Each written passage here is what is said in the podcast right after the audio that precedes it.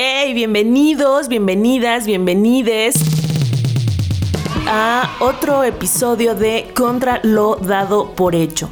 Hoy vamos a estar conversando con una invitada amiga, ya eh, con alguna otra participación en este programa y que hoy nos trae un tema bien interesante que seguramente hemos visto, hemos escuchado, pero hemos dado por hecho hemos pasado por alto eh, mientras estamos consumiendo productos o servicios o contenidos en la tele. Y pues bueno, eso es lo que vamos a poner hoy en la mesa de contra lo dado por hecho. Hoy nos acompaña Doré Castillo, gran, gran compa, gran compa, bienvenida Doré.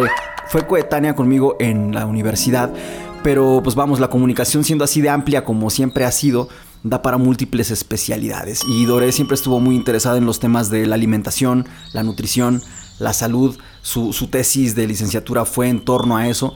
Y hoy en día ella colabora con, con, muchas personas y muchos organismos que han en conjunto logrado, por ejemplo, poner estos octógonos que te advierten sobre el contenido de las cosas que encuentras en las tiendas. Eh, los esfuerzos que han estado realizando han, derivado en que algunas marcas eh, modifiquen la, composición, la estructura, la fórmula de sus productos y son pasos que se van dando hacia una mejoría de nuestras ingestas y hacia una concientización justamente de lo que comemos, por qué, quién lo produce, a qué costo eh, para las personas, a qué costo para el medio ambiente. Y entonces haciendo el programa que hicimos y que lo pueden encontrar en nuestra primera temporada acerca de por qué comemos cosas que nos enferman, se empezó a asomar un tema que hoy vamos a desplegar aquí con mayor amplitud, que es el tema del greenwashing, pero decíamos hace unos instantes que a lo mejor no es solamente el greenwashing, sino un montón de washings y ahorita vamos a entrar a definir qué son los washings. Usted no se nos saque de onda, señor, señora. Ahorita les vamos a cotorrear qué son los washings, pero no sin antes decirte que bienvenida, Dore.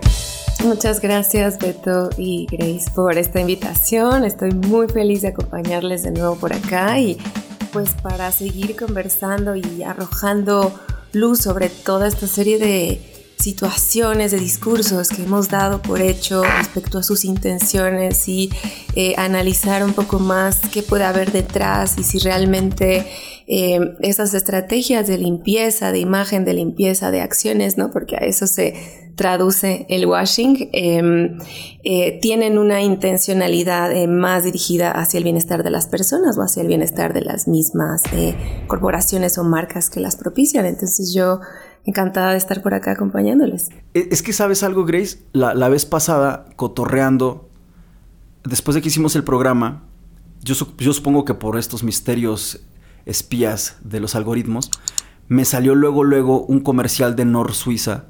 Somos activistas de la mesa. Y tenemos la misión de mejorar nuestro cuerpo y nuestro planeta cambiando la manera en que comemos.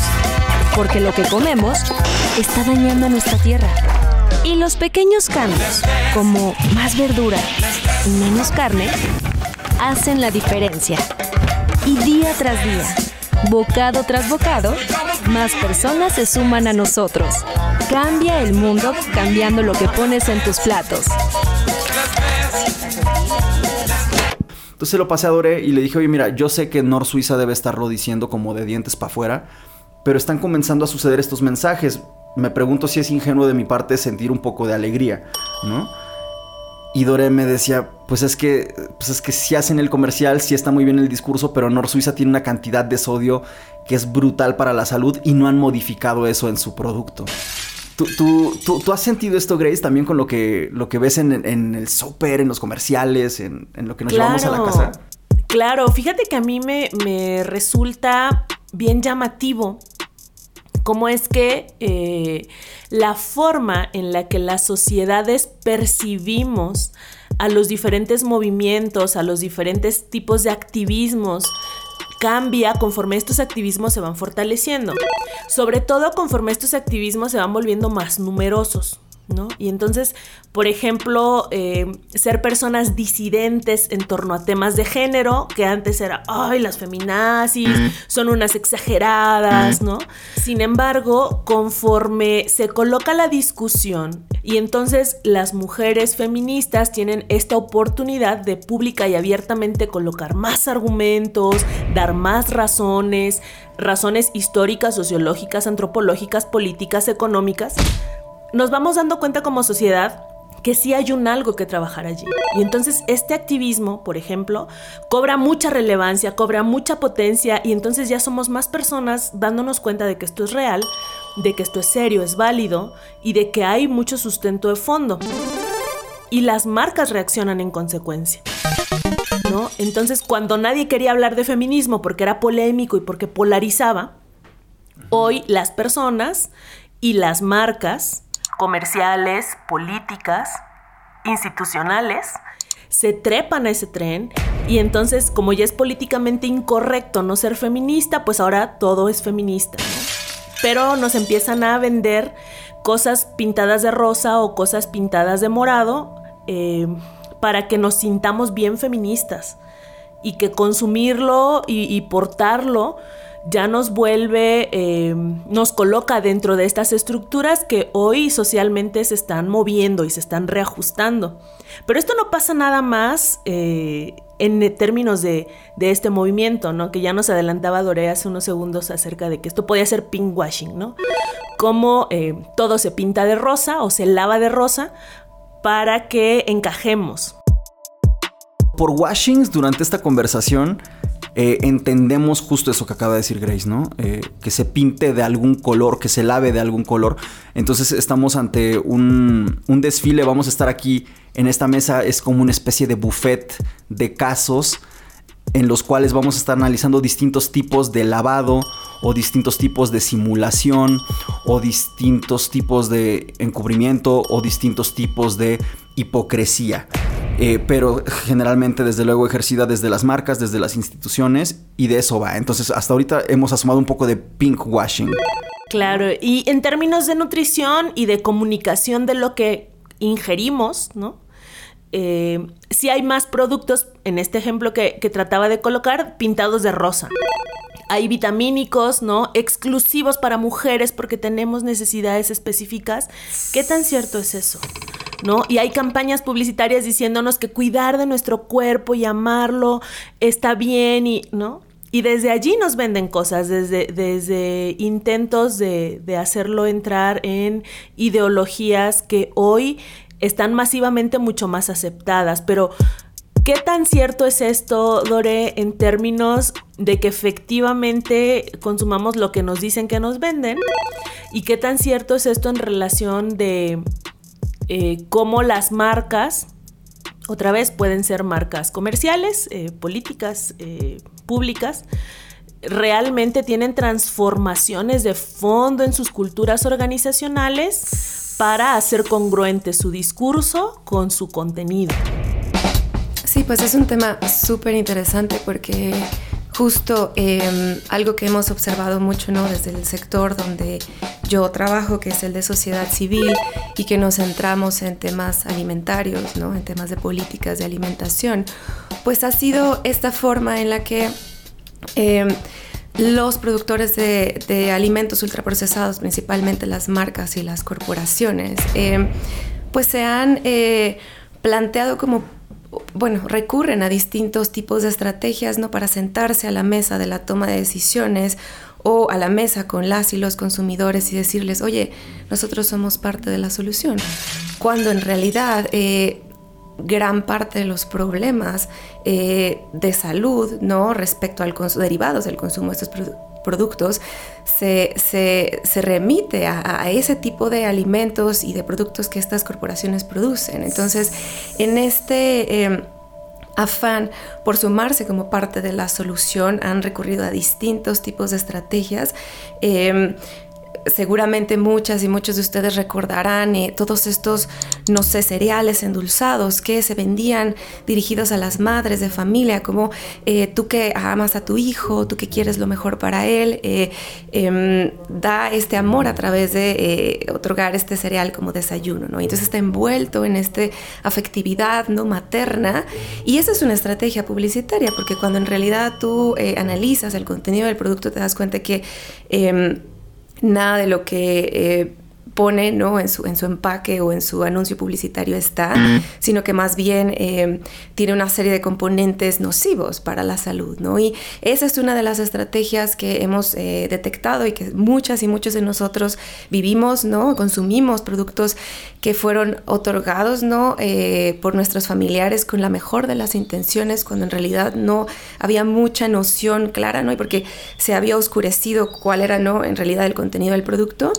Y esta estrategia de, em, em, de acercamiento a causas políticas es, o sea, se suma ¿no? a este gradiente de, em, de, estrategias publicitarias. ¿no? Ahora no es tanto como tú que quieres darle el amor a tu hija, a tu hijo, sino tú que crees en esta causa, ¿no? Que tiene que ver con, eh, eh, no sé, mejores condiciones para las y los campesinos, o que tiene que ver con eh, generar un, menor impacto ambiental, o que tiene que ver con darle, ¿no? O sea, nivelar la, serie de oportunidades que tienen las mujeres en relación a, los varones. ¿Tú qué crees en todo esto?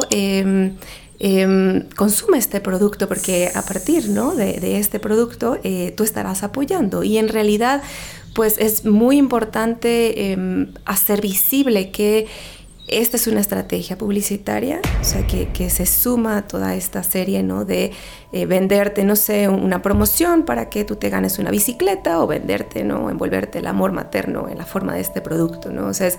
Em, esta serie de marcas eh, son muy hábiles para detectar cuál es el discurso preponderante y dónde está lo que le importa a las personas. Y si en este momento lo que importa es eh, la equidad ¿no? de género, eh, vemos cómo se utiliza ese discurso, pero hay que mantener siempre en el radar que esta serie de marcas lo que buscan es generar ganancias. Eh, si esta forma de envolver ¿no? en discursivamente la venta de los productos va a generar ganancias, se va a utilizar, pero pocas veces hay un impacto de fondo y pocas veces esa forma de vender el producto eh, les hace mirarse a sí mismos y, replantear sus estructuras, ¿no? Respecto a ver, tú como marca, ¿cuánto estás produciendo de contaminación ambiental, ¿no? O de qué manera estás propiciando la explotación de tus trabajadores a partir de no darles eh, beneficios laborales, ¿no? Salariales, o qué dinámicas de violencia, ¿no? De género estás propiciando dentro de tu misma eh, corporación. Entonces, hay una especie discurso ahí de repente contradictorio, donde buscan desplazar a las personas la responsabilidad de tú consumes este producto y así vamos a resolver el problema, cuando en su interior, ¿no? en sus lógicas no internas, pues pocas veces está atendiendo a esa situación. Yo he visto, por ejemplo, instituciones públicas, eh, gubernamentales y de, representación de la ciudadanía, em, apoyar en los meses de noviembre eh, toda la causa feminista a través del discurso eh, gubernamental y público, que incluso departamentos e instituciones eh, y órganos crean para la causa de, la equidad, de la igualdad de, género, y aún así no contratar gente si tiene antecedentes de haber participado en colectivas feministas, por ejemplo. para que usted que nos esté escuchando, tú que nos estás escuchando, nos referimos a eso, a este rollo. Las abuelitas decían andar comiendo santos y cagando diablos, ¿no? Esta cosa que pasa mucho de, de, de, para afuera una cosa, para adentro la otra.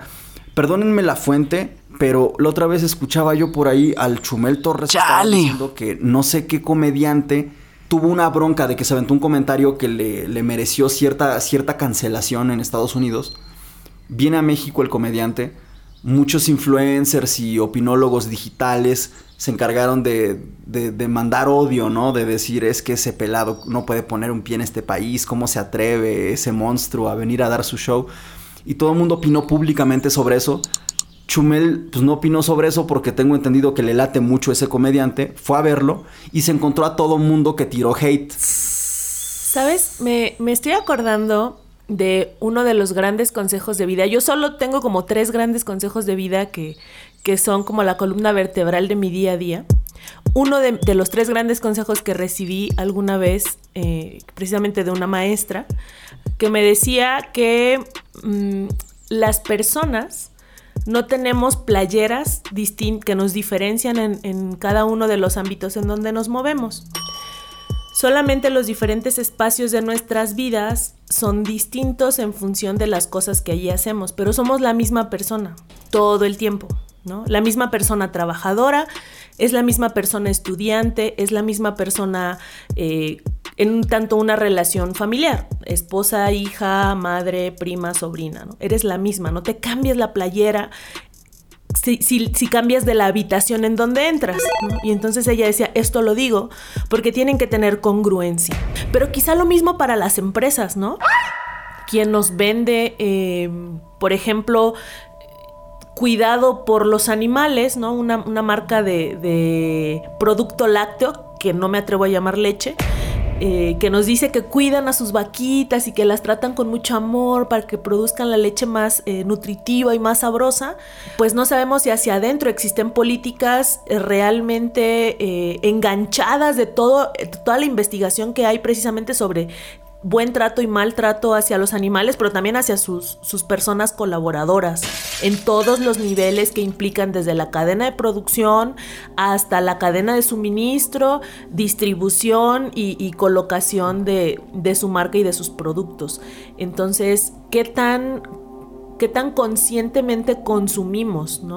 Se pone aquí en esta mesa un énfasis en, en que lo que las marcas nos dicen y nos dan pero también lo que nosotros supuestamente abanderamos y qué tanto realmente lo seguimos. No puede ser una autocrítica un poco fuerte, pero creo que estas dos, estas dos caras están pues ahí en la, cuerda floja en este momento. Sí, yo creo que es bien importante. Em, platicaba con un amigo hace unos días sobre em, lo que pasa en, el discurso nutricional, eh, sobre todo, eh, y yo me voy a enfocar más en el que em, llevan a cabo las marcas, las corporaciones y el que llevan también las instituciones, más eh, fuera del ámbito individual, sino el posicionamiento social de estas em, actores, ¿no? Estos actores políticos. Y hablábamos sobre estas expertas, expertos que eh, tienden a hablar, por ejemplo, de la lactancia materna o de la alimentación saludable como una especie de moda.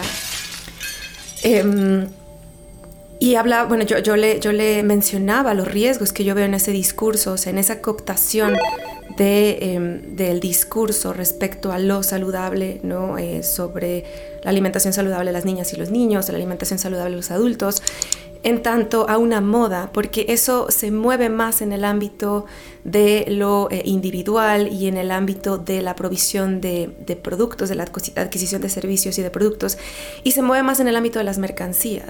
Y hay que, o sea, no es posible quitar el dedo del renglón de que se trata de derechos a los que las personas... Eh, tienen acceso, o sea, están garantizados constitucionalmente. Entonces, en la forma en la que se enmarcan los discursos y, se, eh, y estos discursos son cooptados por parte de las instituciones, se desplaza eh, la garantía, o sea, la satisfacción de esas necesidades del lado eh, de las corporaciones, de las marcas, y se les coloca a ellas como las principales responsables o encargadas o quienes mejor pueden garantizar la satisfacción de estas necesidades de las personas.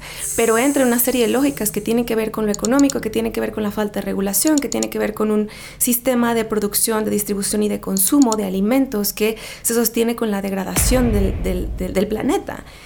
Y, entonces eh, hay un riesgo ¿no? en sostener la satisfacción de estas necesidades em, entendidas como una mercancía y no como un derecho de las personas. Y aunque muchas veces estas corporaciones buscan eh, desplazar la responsabilidad como a un ámbito individual. La verdad es que todos estamos viviendo en el mismo planeta, todos estamos respirando el mismo aire, todos consumimos ¿no? del mismo sistema que se sostiene con la degradación planetaria. Entonces, eh, es muy importante hablar de eso, que no, no es un tema individual, es un tema colectivo y no es un tema de mercancías, es un tema de garantía de derechos y todo aquello que desvíe la atención de qué es colectivo y qué es de derechos, eh, habría que verlo como un foco rojo porque nos está desviando del camino hacia el cual eh, tendríamos más bien que estar avanzando. E, en ese sentido, Dore, no permitir que nuestros derechos se vayan volviendo mercancía o cosa mercantilizable, me, lleva a pensar también en, aquello que, que, nos comentabas la vez pasada, de no permitir que en lugar de información se nos dé publicidad y mercadotecnia, ¿no? Y, es que va junto con pegado, porque un derecho, para ejercerlo, te informas sobre ese derecho. Claro. ¿No? Entonces lo ejerces como derecho porque tienes la información. En cambio, cuando ese derecho lo conviertes en mercancía, ya no importa la información, basta y sobra con la publicidad, ¿no? Y entonces, y la publicidad y la mercadotecnia, después de todo, son una forma capitalista de, de arte plástica o de ficción, ¿no? O sea, como que la publicidad es el cuento de las marcas, es una ficción, podría ser una poesía, una poesía del capitalismo, ¿no? Pero entonces no, tiene la obligación la mercadotecnia o la publicidad de, de estar anclada y sustentada en una realidad, es una ficción, ¿no? Esta ficción de que soy totalmente palacio, whatever that means, ¿no? Y entonces ahí está, pero entonces por eso que no nos den publicidad de las mercancías cuando lo que necesitamos es información de cosas que son derechos. Ahorita, Dore, que lo dijiste como estamos hablando de derechos de las personas, dije, claro, porque además hay una declaración mundial, ¿no? Acerca de los objetivos de desarrollo del milenio y los objetivos del desarrollo sostenible, eh, que comprometen a los estados integrantes de la ONU para que guíen sus acciones en torno a garantizar estos primeros 17 objetivos del desarrollo sostenible, tengo acá mi acordeón.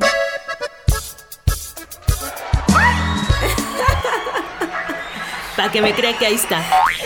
Y estos objetivos del desarrollo sostenible, tal como está la, la, pues este manifiesto en el cual se colocan, obliga a los estados, es decir, a los países, es decir, a sus gobiernos, ¿no?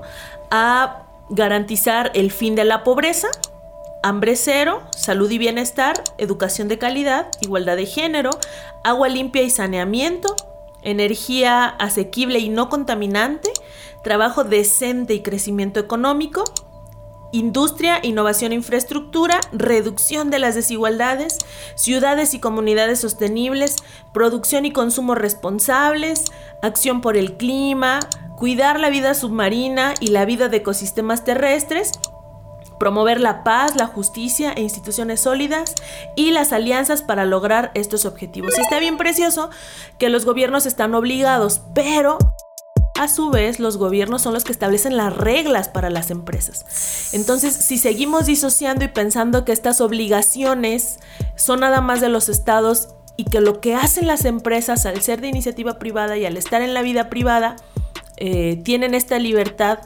de darnos marketing por información y de darnos productos eh, sin tener a los derechos en el centro, puede ser bien peligroso, ¿no? Y es que creo que hay un síntoma de época también eh, que, no ayuda a nada. Em, conforme le fuimos comparando a Mark Zuckerberg y esta, esta banda sus, sus doctrinas acerca de la percepción de la realidad, hoy en día nos importa mucho más la representación de la realidad que la realidad. Digo esto porque hoy que incluso nuestros gobiernos se han sometido a la doctrina de las apariencias digitales, están importando mucho más los discursos que las acciones y comienza a llegarnos también a las personas. A mí me da mucho gusto que hoy en día las personas estemos cuidando más nuestro discurso, pero eso no significa que necesariamente estemos cuidando más nuestras acciones. Entonces, en este marco de las representaciones de las cosas, las marcas a veces les basta representar cosas sin que necesariamente tengan que hacerlas, representar bienestares, representar y simular responsabilidad, aunque de facto no la estén ejerciendo. Pero es que vivimos en un mundo en el que a veces la apariencia basta. ¿no? Y se genera una especie de esquema ahí de impunidad eh, porque además me pongo a pensar en eso. No sé quién esté vigilando bien, bien, bien con fuerza y hasta sancionando que eso que las empresas declaran 100% esté sustentado en la realidad. Por ejemplo, me pongo a pensar en este comercial que decíamos de Nor hace un rato, ¿no? Nor se aventó un comercial buenísimo, con un discurso padrísimo. Hablo con Dore, Dore me dice, pues sí, pero es que siguen teniendo un montonal de sodio que no han modificado en su producto. Yo me pongo a pensar qué instancia gubernamental tendría que estar vigilando para decir, oye Nor, estás haciendo, estás mintiéndole a la gente, no te puedo permitir que le mientas a la gente, te voy a cerrar la planta unos 2, 3 meses hasta que dejes de mentir y vamos viendo si con esto agarras la onda de que tienes que dejarle de mentir a mi población. Ahí la respuesta, según yo, es Profeco. Pero ¿cómo jala Profeco en, estos términos, Dore? ¿Cuáles son sus reglas? ¿Cuáles son sus, sus pues su potencia de, de, ejercer vigilancia y en su caso ejercer sanción. Sí, yo a mí me gustaría retomar este punto que, o sea, puntos que han mencionado ambos, ¿no? Y eh, respecto a eh, cuando hiciste esta eh, enlistar los objetivos del desarrollo sostenible, yo pensé, claro, es que podemos encontrar un comercial de todas las marcas dirigido a cada uno de los objetivos o argumentando que están teniendo impacto en ese, en ese aspecto. Y yo, ¿no? También va relacionado con lo que mencionabas del comercial sobre el que abordamos. Yo les propondría, ¿no? Como cada que uno a uno se enfrente a este tipo de discursos, que se pregunte, ¿A quién beneficia a largo plazo esto que dicen que están haciendo? O sea, realmente, ¿a quién está beneficiando? ¿no? Eh, porque si la respuesta es, bueno, a mí me da la impresión de que la marca está haciendo algo, la respuesta está ahí, eh, le beneficia a la marca. O sea, está, está cambiando la imagen que yo tengo respecto a la marca y está em, dándome, ¿no? Como o sugiriéndome que está involucrada en causas, pero en realidad pues es esta, es esta apariencia ¿no? publicitaria que sirve pues para generar más ventas y para eh, plantearse como parte de la, de la misma solución.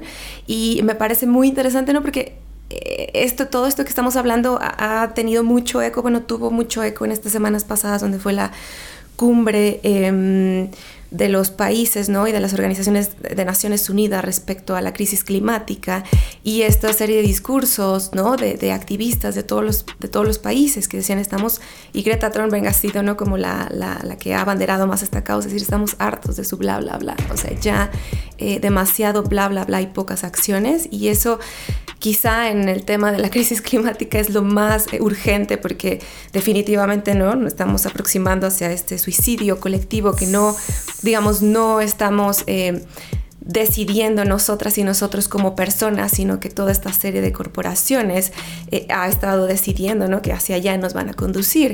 Y esto que no hablábamos sobre cuál es eh, el límite respecto a hasta dónde entran las y las corporaciones, porque em, de repente nos da esta impresión de que ellas y ellos tienen un papel más allá o tienen atribuciones más allá de lo que tienen eh, los gobiernos, pero pues son eh, sujetas y sujetos ¿no? de, derechos y de obligaciones y no están más allá de la constitución y de los tratados internacionales ¿no? que los mismos países firman. Entonces, eh, sus acciones muchas veces exceden todo aquello que limitan esos tratados internacionales y la misma constitución, pero no están más allá. O sea, en todos los países ellos son sujetos obligados a eh, acotarse a lo que se establece, pero dado el poderío económico, ¿no? O sea, el, poder, eh, el poder económico se transforma en poder político y entonces tenemos, ¿no? Como en esta cumbre eh, respecto a la crisis climática que em, activistas y, organizaciones hacían el análisis de cuántos países estaban representados y cuántos eh, cabilderos de las industrias eh, de, producción, no sé, de gasolinas o de producción de petróleos estaban representadas y agrupaban, o sea, los, los, cabilderos eh, representaban a más países que los países mismos, ¿sabes? Ellos podían eh, conformar eh, un país más grande que los representantes gubernamentales o de sociedad civil o de academia. Entonces estamos hablando de que esa es la realidad mundial. O sea, en este ámbito que tiene que ver con la cuestión climática, que es un tema urgente, pero es lo mismo en temas de, derechos, eh, de alimentación, de salud, encontramos esas mismas sobre representación de estas industrias que tienen un claro conflicto de interés, porque... Em, no hay eh, compatibilidad entre los objetivos ¿no? de desarrollo respecto a garantizar la salud y garantizar la sostenibilidad de la alimentación con preservar su sistema de producción, distribución y consumo de productos y de servicios y de alimentos que se sostiene de esa, de explotación y de esa desigualdad. Entonces, eh, aun cuando los gobiernos cuentan con una serie de mecanismos y de recursos, eh, hay una presión brutal y sobre todo lo observamos en países del sur global, ¿no? que ahora ese es el término que se utiliza, no tanto países eh, subdesarrollados, porque hay unas implicaciones ahí también de desigualdad, pero más bien todos estos países del sur global que son eh, países donde se eh, posicionan estas marcas y aprovechan también como, pues sí, situaciones de debilitamiento de los mismos gobiernos para utilizar esa laxitud en, términos de regulaciones, aprovecharlas a su favor e instalarse y generar una bonanza económica a costa de erosionar no solo em, eh, los recursos, ¿no? la vida, la salud de las personas, sino también los derechos y la, y democracia de esos lugares. Entonces, eh, en, el caso de, nuestro país, o sea, y que es ¿no? del ejemplo del que yo puedo hablar, pues sí, en sexenios previos eh, veíamos ¿no? a estas industrias sentadas en la mesa de toma de decisiones y siendo las que dictaban y las que eh, le decían a las y los secretarios de salud, no, no, no, mira, yo, yo te digo que, haces, es más, este, nos, nos, nos, ponemos aquí unas y unos codo a codo y están trabajando pues en conjunto porque están eh, pues siendo cooptadas, siendo em, pues sí, aprovechadas por la misma industria porque también tenemos eh,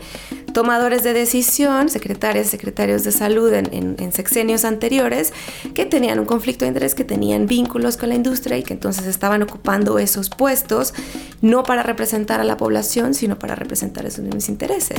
En el caso de este sexenio, en el, en el tema ¿no? que tiene que ver con alimentación, pues hemos visto avances que no se habían visto ¿no? En, en, en, 15 años y que todavía están sujetos a una gran oposición porque aunque las leyes hayan sido modificadas y aprobadas, todavía hay una serie de amparos de las mismas industrias que están buscando formas de socavarlas, de debilitarlas y de... Eh, y de tumbarlas. Entonces, eh, es, es, es, muy, es muy trágico eh, notar que toda esta serie de derechos que nosotros eh, vemos garantizados, avanzados, siguen siendo sujetos de batallas para eh, ser socavados, ser disminuidos, ¿no? Porque no son...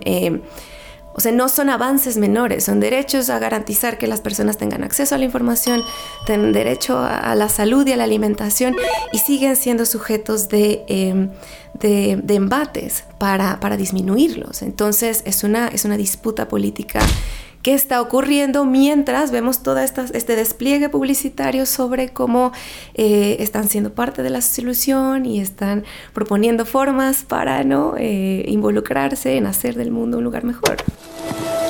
Cuando eliges NOR, lo bueno inicia en tu comida, pero no se detiene ahí.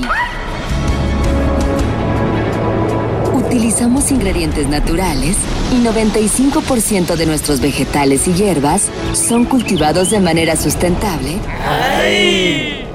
Respetando a la tierra y a los agricultores. Elige lo que es mejor para ti y para, el medio ambiente. No, la pequeña, gran, diferencia. Empieza uno aquí como a matar bien gacho la vibra pero pues nada, o sea, la verdad es que tampoco estamos haciendo este programa pensando en que sea de lo más eh, divertido, no estamos acá para divertir, pero tampoco estamos acá para bajonear y para que usted salga de aquí súper agüitade, sino que creo que tomar conciencia sobre estas cosas nos puede ayudar a votar mejor, nos puede ayudar a consumir mejor, a poner en perspectiva y en tela de juicio todas estas instituciones, partidos, marcas que nos rodean. Creo que podemos ser más activos podemos ser menos pasivos en nuestra relación con estas macroherramientas y nuestra presencia frente a ellas. Sobre todo que no estamos acá para mentir ni para disfrazar eh, discursos o verdades aceptadas comúnmente, ¿no? Eh, y yo lo pienso, ¿sabes? En términos más, más egoístas y más cotidianos. Porque no sé si, si a ti que nos estás escuchando te pasa en algún momento parecido de lo que me sucede a mí cuando necesito ir al súper o a la tienda a comprar algo, algo de lo que sea, ¿no? Y esta libertad de consumo de la que gozamos en nuestro país, en México, si nos estás escuchando en, en otro espacio de Latinoamérica o del mundo, eh, a mí me pasa en el súper que llego a querer comprar cualquier cosa y me topo con muchísimas opciones del mismo producto. Achis, achis. Muchas marcas, muchos empaques o incluso de la misma marca en numerosas variantes, ¿no? Eh, light o cero o deslactosado o deslactosado light o no solo diferentes presentaciones, modelos, marcas de lo mismo, eso me agobia un chorro. Mi papá y mi mamá, a quienes les mando saludos, son de esta generación en donde se casaban con una marca y un producto y siempre compraban el mismo, el mismo, el mismo, el mismo durante muchos años. De un tiempo para acá dicen es que ya no huele igual, es que ya no sabe igual, es que ya no es el mismo. Pero para mí que a veces tengo prisa de ir, comprar, elegir, a veces agarro la, la cosa cuya cajita está más pequeña o de colores más bonitos o que su nombre está como más pegajoso o que tiene un empaque más, más creativo, más coqueto. Y de entrada, pues ese agobio de no saber qué comprar, porque tenemos demasiadas opciones. Me siento un poco infoxicada al respecto. Y por otro lado, que baso mis decisiones en cosas bien irrelevantes, cuando lo que debería yo atender, pues es a si me lo voy a untar, comer, eh, poner o qué voy a hacer con eso y cómo es que eso está afectando a un nivel personal, ¿no? Lo que, lo que entra a mi cuerpo, pero también a nivel eh, sociedad, cómo es que esa marca o ese producto incide en las cosas a mi alrededor, en esas personas desconocidas que hicieron posible que ese producto llegara a mis manos, ¿no? Las personas que lo están cosechando o manufacturando o empaquetando o distribuyendo, cómo es que es para ellos y para ellas eh, su vida en torno a ese producto. Y de eso nos está platicando Doré y nos está poniendo pues a, reflexionar en torno a todos estos universos y todas estas vidas que están transitando alrededor de lo que consumimos y de lo que vemos en, nuestro alrededor.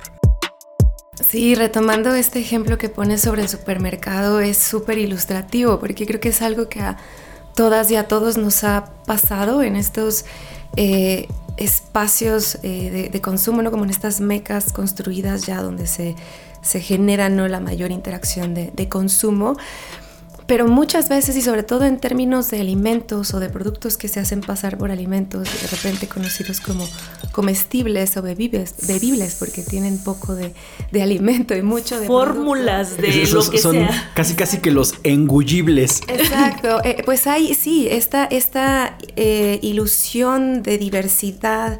De, de, de, una amplia variedad, pero en realidad cuando tú eh, analiza las sustancias, en realidad todos son la misma sustancia, todos tienen ¿no? como eh, entre sus principales ingredientes altas cantidades de azúcares o de sodio o de grasas, que son los ingredientes más baratos, ¿no? O sea, es muy sencillo para las marcas y para toda una amplia variedad, no sé, de cereales endulzados o de sopas enlatadas o de, o de, o de botanas, ¿no? Eh, saladas eh, utilizar esos eh, azúcares, grasas o sal como base, porque son muy baratos y porque además em, te enganchan, ¿no? O sea, son una garantía de que las personas eh, lo van a consumir porque están tocando fibras muy sensibles respecto a qué busca nuestro cuerpo, ¿no? Qué, qué, qué antojoso, qué puntos de satisfacción inmediata se, se, garantizan, ¿no? Con esas altas cantidades de,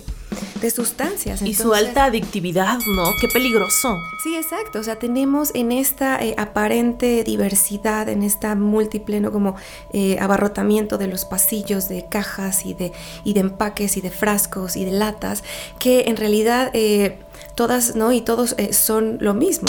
esas grandes cantidades de azúcares, de grasas, de sodio, de colorantes, de, de, aditivos, de conservadores. Entonces es una misma sustancia disfrazada de muchas cosas que em, pues lo que hace es por una parte, em, sí, volverse una cuestión engañosa porque decidir qué mostrar o no, pues es una decisión política que ellos están teniendo, pero además eh, a mí me gustaría mencionar que sí hay un, un, componente de lo que las personas podemos elegir y las decisiones que tenemos, pero ese componente, ¿no? De lo que podemos elegir está ceñido a un entorno y hay una serie de políticas que han determinado qué es lo que se está permitido en ese entorno. Y me gusta mucho este ejemplo respecto eh, al consumo de agua, ¿no? Y a todas estas prácticas de cuidado individual que hacemos sobre el, el, consumo de agua y estos chistes que dicen, bueno, ya me bañé en 15 minutos para que Nestlé pueda seguir explotando ¿no? los mantos acuíferos aquí de,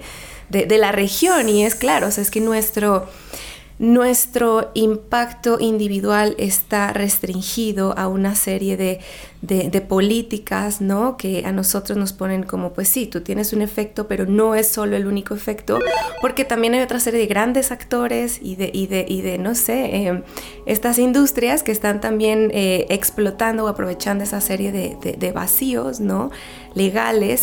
Entonces, eh, sí tenemos una responsabilidad al consumir, pero no es la única forma en la que nosotras y nosotros podemos interactuar, involucrar con las situaciones y no es la única manera de ser parte de una causa. O sea, a mí sí me gustaría poner mucho sobre la mesa que la vía del consumo em, y de decidir qué sí elegimos y qué no em, puede darse a partir de abandonar espacios, ¿no? Como estos em, supermercados, involucrarnos más con eh, los mercados, ¿no? Regionales, los mercados cercanos o la, la señora, ¿no? Que viene del cerro y que produjo, ¿no? Aquí sus elotitos y su producto de temporada y que está instalada en la banqueta afuera de tu casa y que esa forma de consumo eh, y de transacción es más eh, sostenible y, tiene efectos más favorables para las comunidades y para las personas que el consumo en estos... Eh, estos centros comerciales o estos mercados. Y es que, ¿sabes qué? Estoy cayendo en cuenta que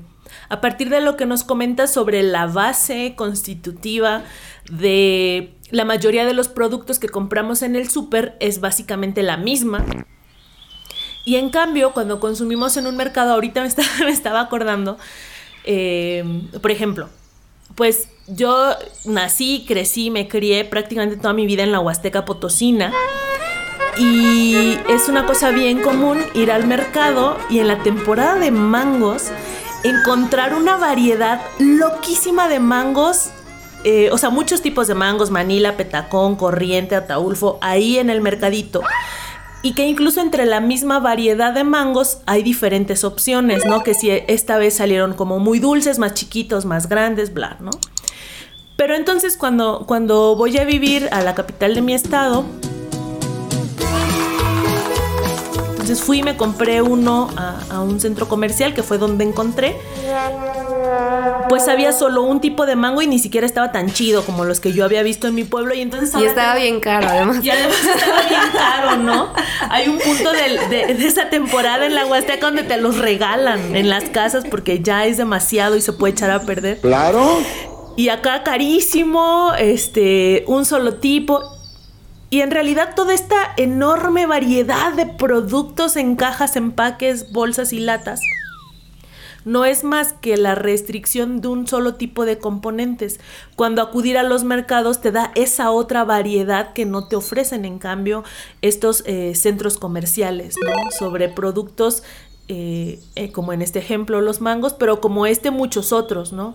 Estas variedades y, este enriquecer un poco las experiencias gustativas, ¿no? Sobre, sobre cómo un mismo, una misma fruta, un mismo, un mismo vegetal puede saber y sentirse de formas bien distintas. Y que esa es una parte que, digo, hablando de temas alimentarios, no es una pérdida menor cuando eh, a nosotras y a nosotros se nos presentan como la mejor alternativa a los ultraprocesados con todos estos grandes componentes de azúcares y de sodio y de grasas. O sea, porque hay una erosión gustativa, o sea, nuestros paladares van perdiendo esta capacidad de detectar sabores muy sutiles, de detectar texturas, ¿no? Muy particulares, porque estos, eh, estos comestibles y estos bebibles están anegados de sabores eh, diseñados, ¿no? Es, eh, ¿no? Como en el mercado para generar ventas y para engancharte con el producto y que te lo comas rápido y que no te des cuenta realmente de que comiste este producto y abras rápidamente el otro empaque, pero en realidad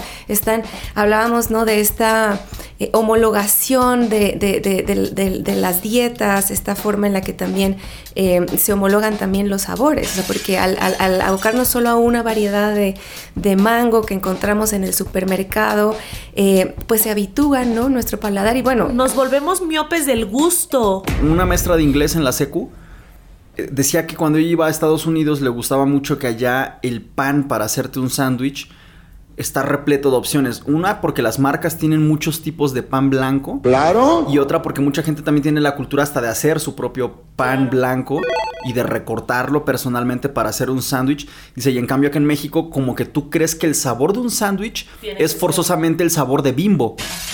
¿No? Entonces, ¿qué tanto? Imagínate esto, el sándwich como posibilidad, como género artístico en México está secuestrado por una sola empresa que, tiene dos. ¡Chale! ¿Y a cuántas cosas de la vida de manera, que de manera genérica tienen un nombre, las llamamos como el nombre de la marca? Ajá, el pan bimbo le decimos. Sí, que se han apropiado de esa representación, ¿no? Del, de la cosa. El resistol. Ajá. Al rato, ajá, ya la categoría la nombras por, un representante que es esa marca. Y esa es una muestra de éxito de la marca, a costa, ¿no? De perder nosotros como representaciones mentales o como recursos de lenguaje para hacer referencia a la cosa, ¿no? O sea, es punto para la marca, es cero para... Entonces es nuestros, nuestros hábitos de consumo, todas estas políticas de marketing afectando temas nutricionales, culturales, eh, gastronómicos, eh, simbólicos, políticos. No manches, o sea, todo lo que todo lo que nos atraviesa en la vida. Fíjate que me acabo de llegar aquí una especie de, iluminación de que recibimos más publicidad que información y que nos, nos hace un llamado, Dore, a que analicemos quién gana con eso. Y me vino este caso de que en la casa, en el taller, en la oficina tenga usted vitacilina porque ¡Ah, qué buena medicina!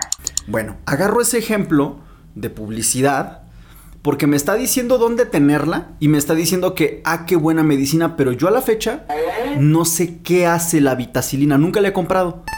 Pero, pero, ¿sabes? O sea, esa pauta te está diciendo que la, para empezar, como que la compres triple, triple, ¿no? Para que la tengas en la casa, en el taller, en la oficina. O sea, te tienes que comprar unos tres tubos y te está diciendo que con eso ya, ya la hiciste pero no te está diciendo por qué. Entonces, mientras tanto, tú ya compraste tres tubos. Bueno, si te apendejo. Tengo tres. no, no es cierto. pero, pero, no sé, o sea, capaz que sí es muy buena medicina. Capaz que sí es muy buena medicina. Pero la pauta no nos está diciendo por qué. Y me estaba acordando también de Andrea, a quien le mandamos un saludo y un abrazo, porque eh, nos hablaba de cómo estas marcas refresqueras están apelando a convertirse en referentes eh, simbólicos acerca de, de lo que nos gusta, ¿no? que la asociemos con cuestiones como ser jóvenes, como ser familiares, ¿no? Como la Navidad. Y en ningún momento están hablando de que nos hidratan, aunque son bebidas, o de que nos aportan algún valor nutricional, aunque están repletas de minerales y cosas raras, ¿no? Añadidas ahí. Y tampoco están apelando a, a darnos justo información de qué es lo que estamos consumiendo y eso qué efectos puede tener, incluso el tabaco. ¡Chale! ¿No? Que al menos tiene la obligación de poner esta advertencia acerca de que el exceso en su consumo produce tal pero los refrescos no, o al menos no, no de, manera visible en sus empaques. O no hasta que eh, se aprobó el etiquetado de advertencia, porque antes no tenían la, la obligación de, o sea, y sí quisiera mencionar que eh, informar o no es una decisión política. Todas estas estrategias de marketing ¿no? y la diferencia que hacemos entre publicidad y, e información, pues eh, eh, la publicidad se mueve en el mismo campo semántico de la mercadotecnia, de la, de la cuestión publicitaria, pero la información pues tiene un componente de toma de decisión más del lado de eh, qué es lo que le conviene a las personas y no tanto a las marcas, porque las marcas, pues, esta estrategia mercadotécnica, pues, está de su lado, ¿no? O sea, qué es lo que más nos conviene a nosotras como negocio y eso va a delinear, ¿no? Qué tipo de, estrategia de mercado y si promovemos que la gente compre de una vez tres productos para tenerlos en distintos espacios de su, vivienda.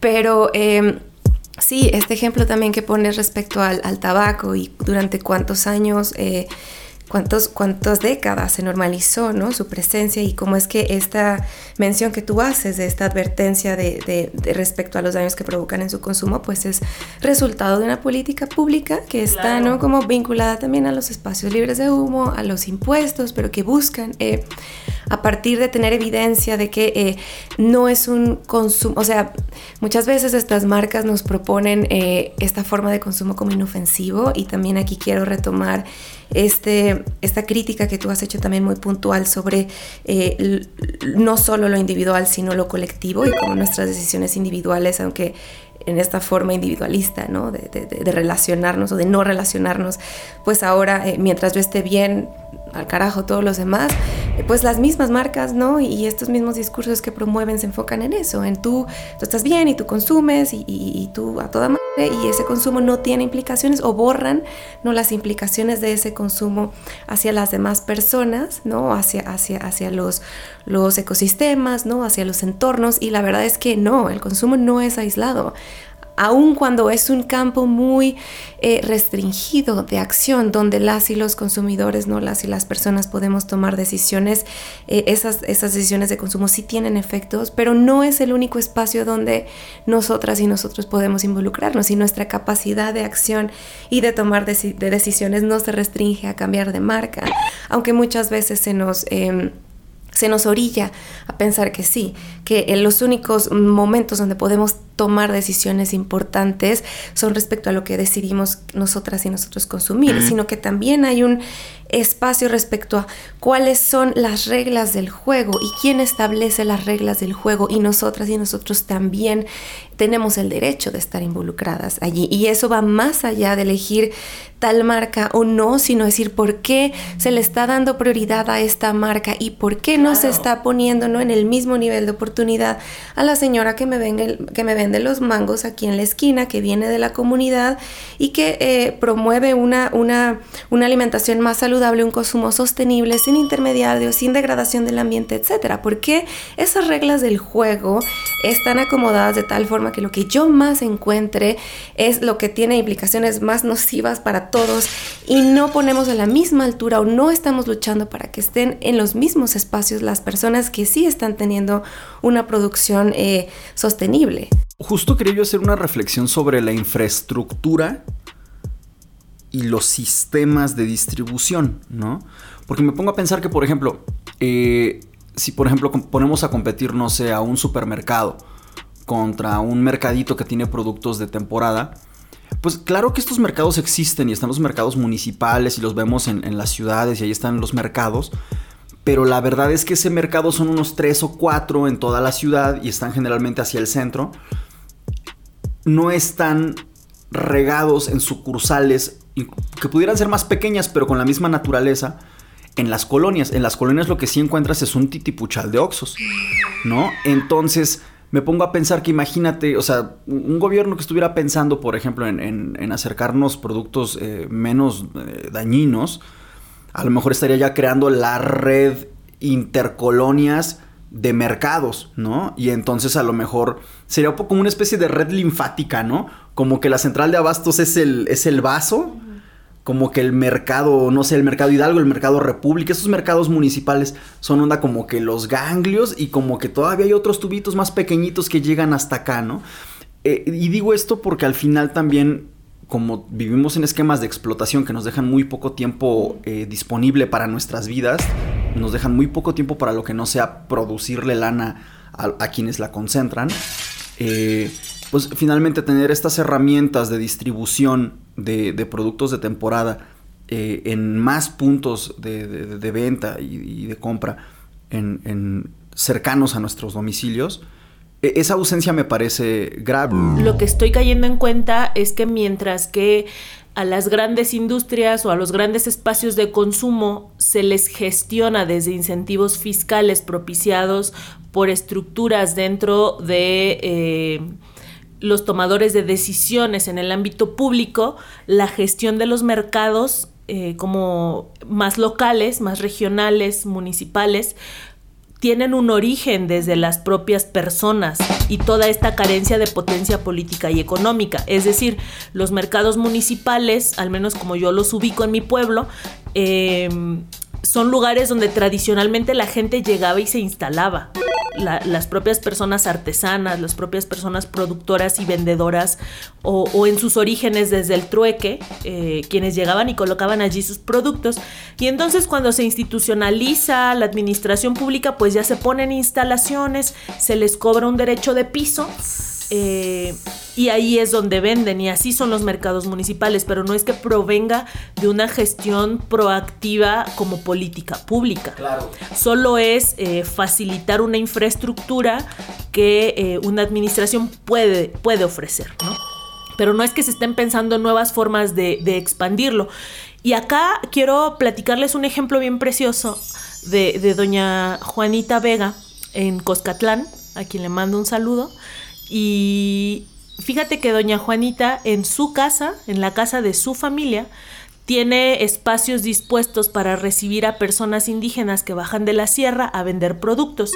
Muchas de estas personas a veces no hablan español y entonces ella ha aprendido una cantidad inmensa de variantes de, lenguas indígenas, o sea, no nada más la lengua, sino sus diferentes variantes regionalizadas, para ayudar a estas personas a comerciar en el tianguis de su municipio. Ella también es comerciante, pero le ayuda a estas otras personas y ayudarles no nada más desde la parte traducción, sino de recibirles en su casa, darles de comer, proveerles a veces un espacio donde dormir, un espacio donde embodegar sus productos y muchas veces ella misma hacer la venta de estos productos y darle el dinero a las personas que por sí mismas no tienen los medios de bajar de sus, de sus eh, poblaciones hacia la cabecera municipal a vender sus productos. Esta es una forma de, construir dinámicas de comercio regionales, sostenibles, saludables y de cooperación, de interrelación, pero entre personas, desde la buena voluntad de las personas. ¿Cómo esto podría traducirse en una política pública? Creo que sí habría formas, ¿no? Creo que sí se podría incentivar y quien nos está escuchando seguramente se le ocurre cómo desde el gobierno podrían haber acciones para que este modelo de negocios que, ha implementado desde el corazón doña Juanita en Coscatlán podrían estar sucediendo en otros municipios y de otras formas, ¿no? Todo lo que tiene que suceder para que una persona pueda poner a disposición de quienes quieren consumir sus productos. No es nada más montar una mesa, una silla, un toldo o un espacio físico de cemento para que allí vendan los productos, sino implica, igual que en los supermercados, cadenas de producción, de traslado, de conservación, de resguardo, de suministro y hasta de ubicación en el espacio propicio para que la persona consumidora lo, pueda ver y decida tomarlo. Porque en los supers los anaqueles no están acomodados de manera accidental. Ah, no, para nada. Los productos de las marcas propias de las tiendas en donde vamos no, es, no los hace la, empresa, ¿no? No es mamá lucha manufacturando este panecillos. Ah, no. Ay, ah, ah, pues me, entero. no. Al tiro, banda, al tiro. ¿Cómo, ¿Cómo transformamos en política pública toda esta gestión individual y que es mucho más compleja eh, para gestionar mercados regionales, ¿no? Ahí está una tarea pendiente. Que se ha desplazado eh, el resolver la alimentación o resolver el transporte como un problema individual. O sea, tú, es tu problema, ¿cómo te vas a alimentar? Si tienes tiempo o no. Eh, o, las vías que vas a utilizar, ese es tu problema. ¿no? que la jornada laboral te digan, tienes una hora para comer. Y hazle como puedas, Y eso sí te va bien. Yo también, yo estuve una vez en una chamba de cuatro mil varos al mes por ocho horas de jale. Y era castigadísimo que se te ocurriera comer. ¿Sabes? O sea, tenías la audacia de necesitar comer, Ajá. ¿no? O sea, no porque la, la- comer sea una necesidad eh, fundamental para existir, ¿no? O sea, ¿cómo te atreves a necesitar comer? Co- Conozco gente en corporativos muy entacuchados aquí en Santa Fe.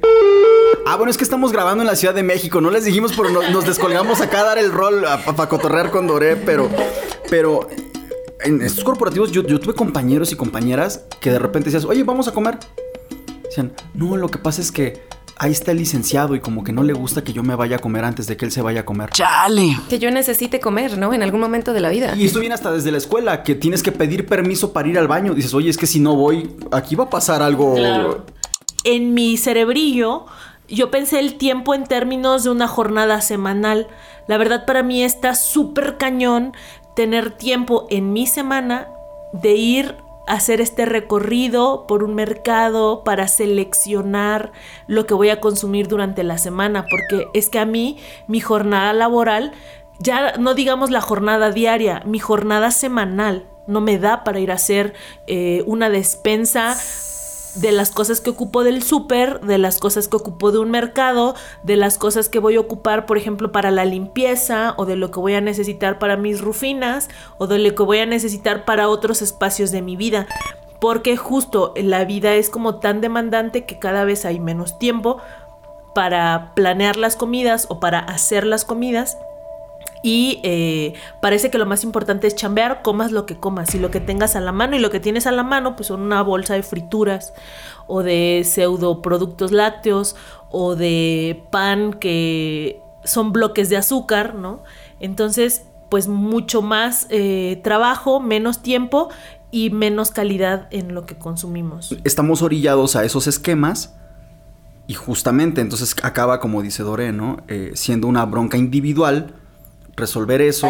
Y que, que también genera mucha frustración en las personas. O sea, porque por una parte no las responsabilizas y al mismo tiempo las culpabilizas, pero no les das muchas alternativas. O sea, pero ¿cómo sería que eh, los sitios en los que nos desenvol- desenvolvemos, no sé, pienso la escuela, el barrio, el trabajo, eh, pusieran eh, la alimentación como un, un problema colectivo? Y entonces no es qué vas a comer tú o cómo vas a comer tú o a qué hora, sino cómo vamos a comer todos los que estamos aquí. Pienso, ¿cómo, sería, cómo serían nuestras, eh, nuestras, nuestros trabajos? ¿Cómo serían nuestras escuelas? ¿Cómo serían nuestros espacios comunitarios si pusieran ¿no? la alimentación como un, una situación colectiva, una necesidad colectiva y la resolviéramos ah, y la resolviéramos en conjunto, o sea, y hubiera un tiempo, ¿no? Para, ok, vamos a hacer una pausa, vamos a comer. em, pero también, o sea, esta conexión con que la forma en la que se alimentan las personas que estudian o que trabajan en este espacio tiene implicaciones en el rendimiento escolar y el rendimiento laboral. Y no hay, esta desconexión es falsa. O sea, porque claro que eh, tiene implicaciones en tu trabajo, en tu escuela, que el niño no tenga tiempo para comer o que la mamá no tenga tiempo para comer. Es, es falsa esta idea de que a mí no me afecta que tú no tengas tiempo para comer o que no comas o que estés comiendo en, en condiciones terribles. O sea, O que lleves el paque lunch, ¿no? Que es pura azúcar para que te pongas más alterada, más alterado a la hora del recreo. Es, es que no, no estamos acostumbrados a pensar el azúcar como, como una especie de perico. ¿Sí me explico? o sea, Sí, sí. te da así un super rush, Sí, pero y te genera esa adicción. Y O sea, además es también la, la alimentación como proceso. Sí, como la alimentación desde su contenido, pero esto que nos platicas, Dore, la alimentación como proceso, ¿no? Lo que implica su preparación, eh, su gestión a la hora de sentarte a comer y de hacerlo en compañía y de hacerlo desde, desde momentos eh, colectivos o familiares. Acá me voy a acordar de, de- de esta plática de, un puesto muy famoso en San Luis Potosí, un espacio de venta de comida, eh, en donde hay letreros en las mesas en estos negocios, bueno, en este negocio en particular, que dicen favor de no hacer sobremesa. Y cuando yo llegué y me senté ahí a pedir unas gorditas, eh, me impacté porque dije, esta banda, ¿sabe? O sea, esta banda vende comida, pero no saben lo que implica comer, ¿no? Exacto, exacto. Comer como proceso, justo lo que nos acabas de decir.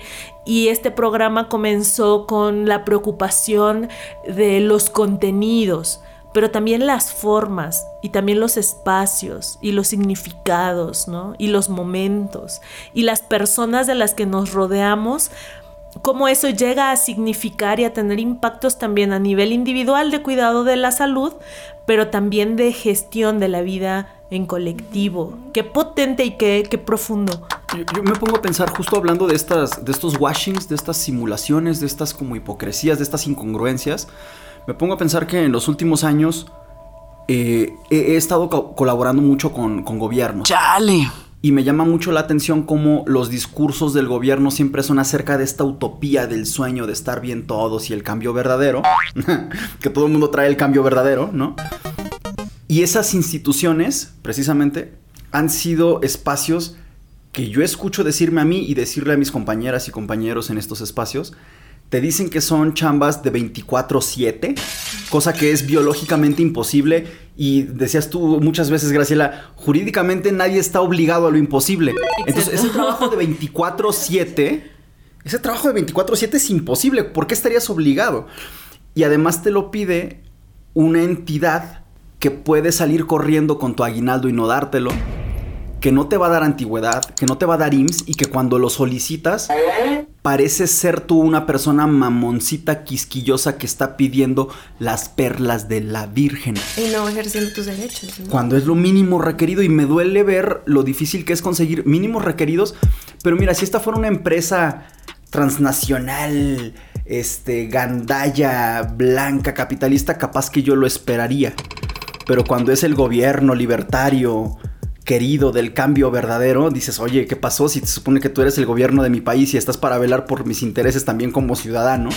Porque tú eres el primero en violentarme y resulta que una empresa transnacional gandaya a veces sí te da estos mínimos requeridos. Pero también em, a veces estas empresas eh, privadas, transnacionales, te dan, em, ¿cómo decirlo? Te dan muchos muchas prerrogativas por encima del mínimo de la ley que en realidad tienden también a, darte ideología que te lleva a trabajar más y a producir más y no, o sea, discursivamente orientadas al bienestar. Es ese wellness corporativo, ¿no? Exacto, exacto. Entonces, ahorita que decías, pues, ¿cómo es posible? No, a ver, si, si fuera una empresa transnacional blanca capitalista lo esperaría. Es que no tampoco tendríamos que esperarlo desde allá, ¿no? O sea, sí, sí entiendo la lógica del comentario, pero solo quiero colocarlo acá para que igual no demos por hecho. O naturalicemos, ¿no? Que estar trabajando, exacto. Que, ajá, que una condición para tener trabajo es agradecer la explotación. No, estar, estar agradecida con la explotación. No morder la mano que te da de comer.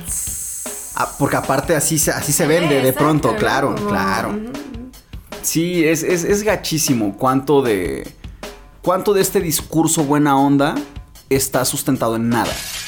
O, es más bien todo lo contrario de lo que se declara. O está sustentado en, una, en, una forma de trabajo que, eh, o sea, acumula riquezas a costa de la explotación de las personas. O sea, ¿qué es eso? Que, eh, propicia eh, estas enfermedades, ¿no? Estas pésimas condiciones de, trabajo. O sea, este no, o sea, dificultades para tener eh, actividad física, para moverse, no solo para estirar las piernas o para ponerte de pie, ¿no? ayer estuve con una amiga que no, o sea, vamos por, por privacidad, yo no, no, mencionaré su nombre, aunque le agradezco todo, todo lo que estuvimos platicando ayer, que tiene un trabajo de, de esto que pudiéramos denominar o que ahora llaman la alta competencia, lo tiene desde hace mucho tiempo y, y me comentaba cómo personas que ella me mencionaba mucho como compañeras y compañeros de trabajo hace algunos años, hoy en día han fallecido.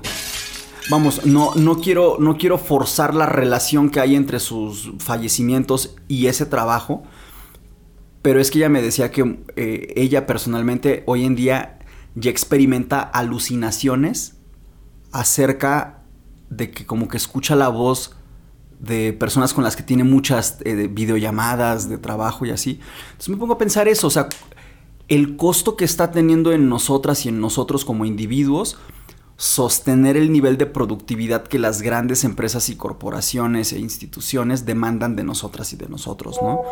Es, es, pues es así. Entonces creo yo que eh, es importante que cada vez que veamos sus discursos nos tomemos un tiempo para cuestionar qué tan, qué tan neta pueden ser esos discursos y sobre todo, como tú dices, Dore, a quién le conviene que creamos eso que quieren que creamos. Ajá, que nos involucremos, que seamos partícipes activos de esas eh, formas que están planteándonos, ¿no? O sea, no solo en términos de consumo, sino de aceptar condiciones laborales. O sea, porque también es, un, es una situación muy complicada donde eh, de repente...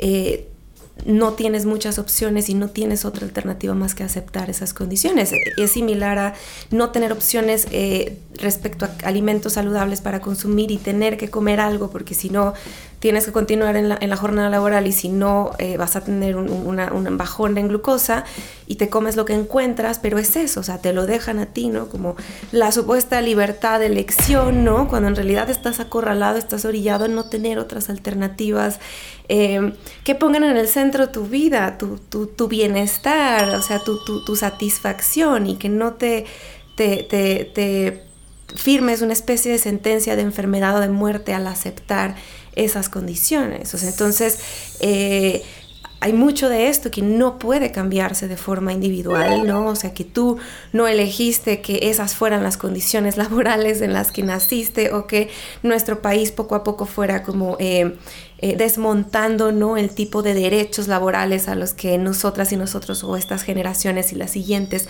van a tener acceso. Nosotros no lo elegimos, ¿sabes? Como a nivel de, ah, claro, yo voy a ir a comprar este paquete de derechos laborales que tiene esto. No, porque eso ya no existía, alguien más lo decidió bajo otra serie de lógicas, pero pues sí, eh, colectivamente sí hay formas de eh, poner el dedo en la llaga y decir, oigan, esto no lo aceptamos y hacia dónde vamos a encaminar, ¿no? Socialmente nuestras eh, condiciones alimentarias o de trabajo para que no involucren pues nuestra enfermedad temprana y nuestra muerte temprana, porque todo esto, y, bueno, el, el, o sea, el, em, el, cambio, ¿no? Como a nivel mundial respecto a, condiciones de vida, ¿no? Este, que se acaban las eh, formas de vida, ¿no? Las plantas, los animales, el, acceso a los recursos de agua, ¿no? O sea, que son recursos finitos y los estamos explotando como si fueran infinitos, o sea, todas esas cosas están jugando, ¿no? Y, y sí hay una forma colectiva de, involucrarnos en eso y de exigir. Obviamente es... Eh, toma tiempo, ¿no? Y, tenemos pues todo el sistema en desventaja para decirnos, no, tú no tienes nada que hacer aquí o tú no puedes hacer nada, pero es mentira. O sea, claro que hay cosas que pueden hacerse.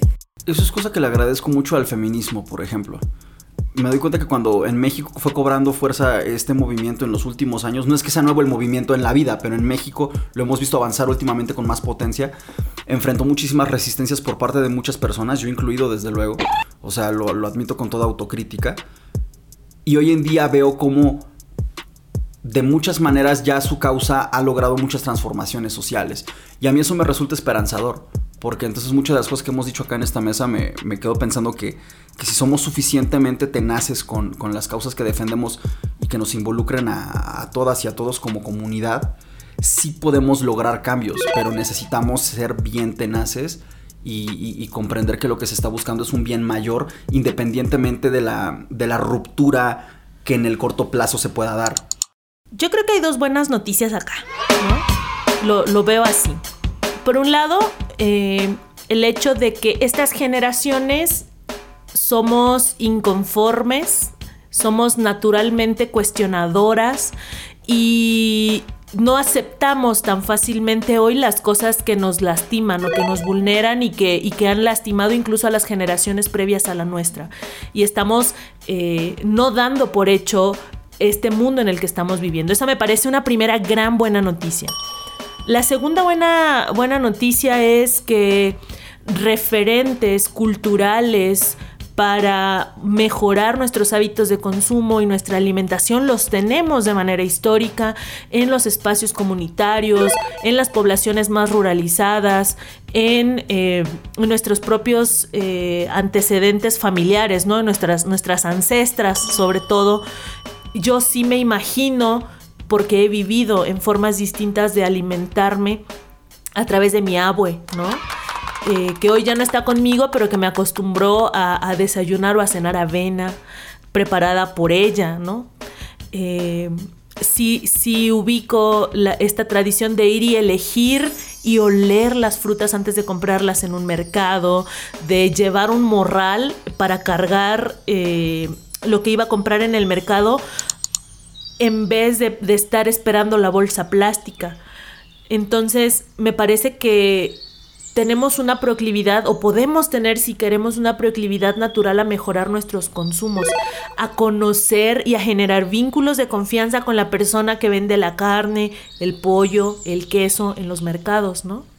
Y que, y que nos filtre los mejores productos para, para colocarlos adentro de nuestro cuerpo y para transformarlos en energía y transformarlos en productividad laboral transformarlos en nosotros, o sea, porque lo que comes se vuelve tu cuerpo, ¿no? Exacto. Entonces, sí es una, es, es una batalla desigual, sí hay condiciones globales pésimas, pero también creo que gozamos de estas dos grandes eh, potencias en tanto ser críticas, críticos, en tanto estar con esta disposición a cobrar conciencia con todo lo doloroso que eso signifique y tener estos referentes en nuestras ancestras acerca de comer bonito y de comer bien. Sí, es súper importante que tú retomes eh, este punto sobre de dónde venimos, ¿no? Porque platicando también con Beto justo en este programa previo sobre por qué comemos lo que comemos, él dijo, hablando, ¿no? De, bueno, estamos en este punto donde parece que estamos atrapados y, cuál es la dirección hacia la que hay que ir y entonces hay que adoptar, no sé, las prácticas europeas que nos están diciendo que este, la dieta con estas composiciones extranjeras es lo mejor y entonces él decía, no, es que parece, ¿no? Como resultado de estas reflexiones, parece que más que aprender hay que comer, hay que recordar cómo comer. Y eso fue, ¿sabes? Una, una, Mm, un replanteamiento de que eso es algo que ya tenemos y en México, ¿no? Y en nuestras distintas regiones, porque México no es uno, o sea, es la región, exacto, y las comidas, ¿no? Que hay en estos distintos Méxicos están allí y son una fuente de, o sea, no solo de salud y de bienestar, sino de goce, de satisfacción, de comunidad, de vínculo con la tierra que por fortuna tenemos, pero no podemos dar por sentado de que van a continuar ahí. Y hay que involucrarnos activamente, no solo en decidir eh, comprar, sino también en, en, pelear porque las condiciones de esas formas de producir alimentos y de venderlos se conserven y se protejan. Pero eso, o sea, hay que, hay que recordar. Antes de, de mudarme a San Luis Potosí, por ahí del año 2016-2017, yo daba clases en el campus eh, de la Huasteca del Autónoma de San Luis y las últimas carreras, una de las últimas carreras en donde di clases era en ingeniería en alimentos.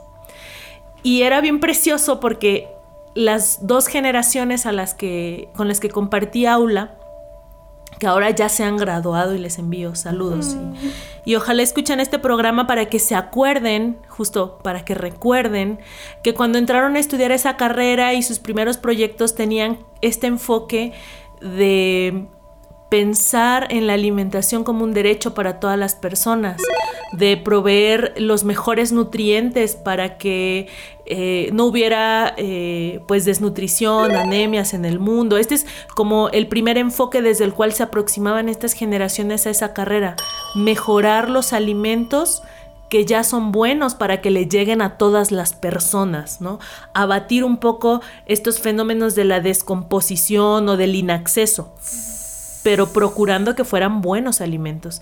Y espero que, hoy estas ingenieras y estos ingenieros en alimentos sigan pensando en, en estas ciencias como espacios para que la gente se alimente mejor y no como eh, y ojalá no, no terminen diseñando alimentos para que sean más baratos, más rápidos, más... Eh, Tengan una vida de aquel mayor, ¿no? Que nunca se descompongan. Exacto, porque a veces estas, estas formas en las que la humanidad queremos mejorar nuestro entorno terminan significando otra cosa, ese bienestar o esa mejoría termina significando esa cosa. Y yo aprendí mucho de, este espíritu bondadoso y generoso de, de, estos ahora ingenieros e ingenieras. Y de verdad sueño con que la gente que diseña los alimentos empaquetados, enlatados, embolsados, lo haga desde este espíritu.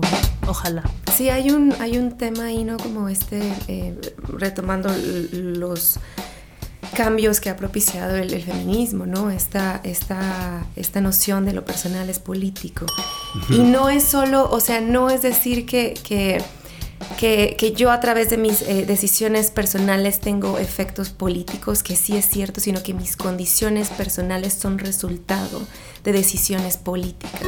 Y entonces en este caso, o sea, regresando a eh, esta serie de, de de mensajes, de discursos que blanquean, que limpian, ¿no? Eh, o, que, o, que, o, que, deforman nociones alimentarias, pues por una parte tenemos em, esta, esta pérdida de, y esta desvalorización de alimentos, de prácticas alimentarias muy buenas que ya hacíamos en México, que contrastan ¿no? con decirte que eh, hay alimentos eh, que son de pobres, ¿no? Y, depositar estereotipos sobre ellos, alimentos valiosísimos como el frijol o la tortilla, y proponerte alternativas como el pan o la carne para decirte esto es lo mejor. Y todo eso tuvo detrás una estrategia de, de limpieza de, blanqueamiento, de deformación de las cualidades. Y entonces sobre esos discursos ahora estamos... Eh, construyendo o hemos cimentado un sistema de,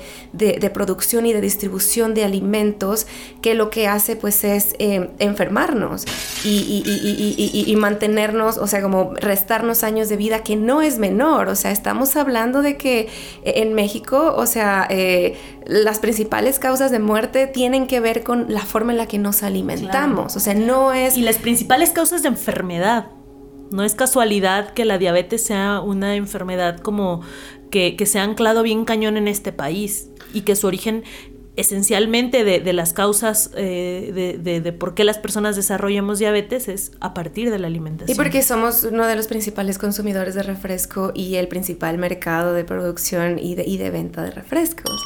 Entonces, ese es el sistema ¿no? que ha hecho que ese problema de diabetes personal es político y tiene que ver con todas, ¿no? Eh, el, entramado de decisiones que se han tomado para que eh, mi familia sea más fácil desarrollar diabetes y vivir y morir, ¿no? A causa de la diabetes que mantenerse sano. Sí, porque individualmente tú puedes decir, ay, es que estoy endeudado. Y, y sí, pero pero, pero no, te pones a pensar en el componente sistémico, por ejemplo, de que no están regulados los mercados inmobiliarios y que entonces esas rentas que pueden ser hasta injustificadas, de repente entonces pagan una renta que no se corresponde con los salarios promedio y entonces tú pensabas que individualmente estabas endeudado como que porque sí, a pesar de estar haciendo esfuerzos por ahorrar, por ser austero, pero entonces de repente justo sí, eh, cuando ves el tablero ya como una cosa sistémica, te das cuenta que no, que tú estás individualmente endeudado, pero que millones de personas están individualmente endeudadas por un tablero colectivo que está diseñado para que la cosa así sea, ¿no? Son cosas, perdón, colectivamente sintomáticas, ¿no? Porque obedece a diversos factores, como ya nos decía Doré en el, en el ejemplo este de, del tabaco, como no, es exclusivamente ponerle etiquetas a las cajetillas, sino eh, políticas públicas para evitar que en ciertos espacios o en los espacios cerrados, pero también eh, en la dimensión educativa, ¿no? Por ejemplo, si queremos hablar de una buena alimentación o de tener eh, adecuado manejo de las finanzas personales, también hay una dimensión educativa que hoy no estamos intencionadamente colocando allí, ¿no? Podríamos ir organizando ya eh, boicots ciudadanos eh, necesarios. O sea, me pongo a pensar lo siguiente, tengo unos compas que hacen música y que, pues bueno, pues como cualquiera en este momento de la historia, pues está pensando desde luego en colocar esa música en Spotify, que pues, en México ha resultado ser una plataforma, pues bueno, que distribuye masivamente muy bien la música, pero sabemos que, por ejemplo, es una plataforma que es muy injusta en cuanto a la distribución de las ganancias para con las y los artistas que ponen su música en esa plataforma. Ya hace poquito salió la noticia de que eh, los dueños de Spotify están financiando con sus ganancias eh, investigaciones eh, de, de, tecnología para hacer drones de guerra. Entonces imagínate que tú eres una persona que hace una canción desde el corazoncito, que es un llamado a, a querernos y a estar en paz, y con tus reproducciones estás contribuyendo a, financiar armas cada vez más gandallas para matarnos entre seres humanos. Y por eso digo que en cualquier consumo es importante que veamos que más allá del discurso de marca, hay acciones de marca en las que tenemos que poner atención y tomar acciones como por ejemplo mis compas que están pensando ya en ver qué hacen para no volver a estar en Spotify, aunque eso puede significarles un golpe muy duro a ellos como banda, todavía no lo deciden, pero se lo están planteando y yo es una cosa que aplaudo y admiro porque creo que no es fácil tomar una decisión de ese tipo, pero se lo están planteando y lo valoro, ¿no? Y de repente parece que nos quedamos cada vez con menos opciones, o sea, como en este caso de la música, en el caso de la comida, en el caso del transporte, en el caso de, la renta, ¿no? O sea, de repente parece que estamos ahí orillados a, involucrarnos con esa forma de, sistema de una forma u otra. Y la verdad es que sí, o sea, tenemos muy poco margen de, de acción que escape, ¿no? De esas lógicas, pero sí existe, ¿no? O sea, y hay que apostar a esos espacios y hay que buscar sostenerlos y, ampliarlos o involucrar o propiciar que ese tipo de espacios em, se reproduzcan o existan en otros lugares y sobre todo a lo, a lo cercano, ¿no? A lo, a, lo, a lo, colectivo, a lo comunitario, a lo, a lo vecinal, a lo barrial, o sea, porque ahí está mucho de lo que nos sostiene. Y, pienso ¿no? que esa sería una, una vía a la que eh, colectivamente tendríamos que apostar y que no nos digan que, que no sirve o que no nos digan que no hay nada valioso que podemos encontrar allí, sino que lo más valioso solo va a radicar ¿no? como en, lo individual o en este, en este consumo hacia afuera, ¿no? Y es no, o sea, hay una riqueza tremenda en todo lo cercano eh, que nos sostiene y es hacia donde tendríamos que apostar. Y a dialogárnoslo, ¿no? A mí a veces me cuesta mucho trabajo aprender sobre cosas que no me son como torales en mi, en mi forma de ser, por ejemplo, el consumo de música. ¿no? Yo no soy tan proclive a, la música, pero ahora que sé esto, desde este diálogo, pues me cuestionaré mejor mis, mis consumos y mis plataformas para escuchar la música que me gusta. Sin duda, eh, esto que nosotros aprendemos a partir de los intereses que nos son propios y que intentamos desde allí también tener esta congruencia de la que ya hablábamos, puede ser una lección que otra persona quiere aprender, también para construir sus propias congruencias y pues desde estos ámbitos comunales, barriales, tengamos la generosidad para platicarlo, porque a lo mejor eh, habrá alguien más interesada en ubicar en dónde está ese mercadito donde puedo encontrar diversas variedades de mango o de aguacate, ¿no? estos aguacates gigantes que se llaman pagua allá en la Huasteca o, los aguacates... O, chinini, se llaman chinini en Jalapa las paguas. Ah, o estos chiquititos que incluso puedes comerte la cáscara y sabe delicioso o que te venden hasta las hojas de aguacate para hacerte un té que es fantástico. Vamos, estos aprendizajes que a nosotras nos toman algún tiempo y algún grado de experiencia, se las podemos ahorrar pues a otra persona para que acceda también a estos saberes, a estos espacios y a estas lecciones de vida para mejorárnosla sustancialmente. Eh, gracias a, ti que nos estás escuchando. Y bueno, conoces nuestras redes sociales de Contralodado por Hecho en Facebook y en, Instagram, en Twitter CLDPH, nuestro mail eh, que es contralodado por hecho arroba gmail.com, porque esta mesa pues no es nada más de, nosotras que estamos aquí platicando, sino que también eh, recibimos eh, sus, ideas, sus, sus inquietudes para convertirlas también en mesas, ¿no? Entonces esto es además de un agradecimiento, una reiterada invitación a que participen de la construcción de estas mesas, incluso si implica que se jalen a platicar aquí con nosotras en estos micrófonos, ¿no?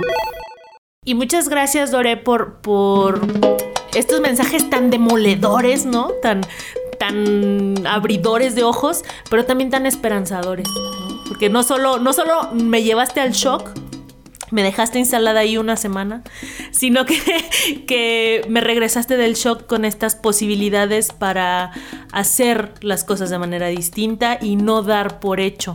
¿no? Que nuestras opciones solo son unas y solo las que son son terribles. Muchas, muchas gracias por eso. Muchas gracias a ustedes por la, por la invitación. Pienso que todo lo que hablamos aquí y, y y la esencia misma de su programa, de, de, este poner sobre la mesa las cosas que damos por hecho, es eh, cuestionarnos y plantearnos otras posibilidades para imaginarnos distintos y que no nos digan que...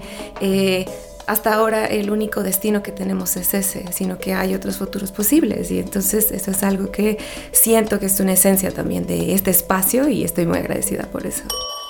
Y, me vengo enterando, Doré, que, que no, no solamente sigues trabajando en salud crítica, sino que ahora estás al frente de ese barco y eres capitana en la organización y me da mucho gusto, te felicito, de veras que lamento mucho no haberme enterado antes de este programa, fíjate, me enteré ahorita, ahorita, en este momento, ustedes están recibiendo mi propia sorpresa también. En primicia, en primicia. Qué chido, Dore, felicidades, qué buena onda y, qué, viene ahorita para, para salud crítica, cómo, están por allá y, dónde los encontramos también para estar al pendiente de, de sus proyectos y de su trabajo.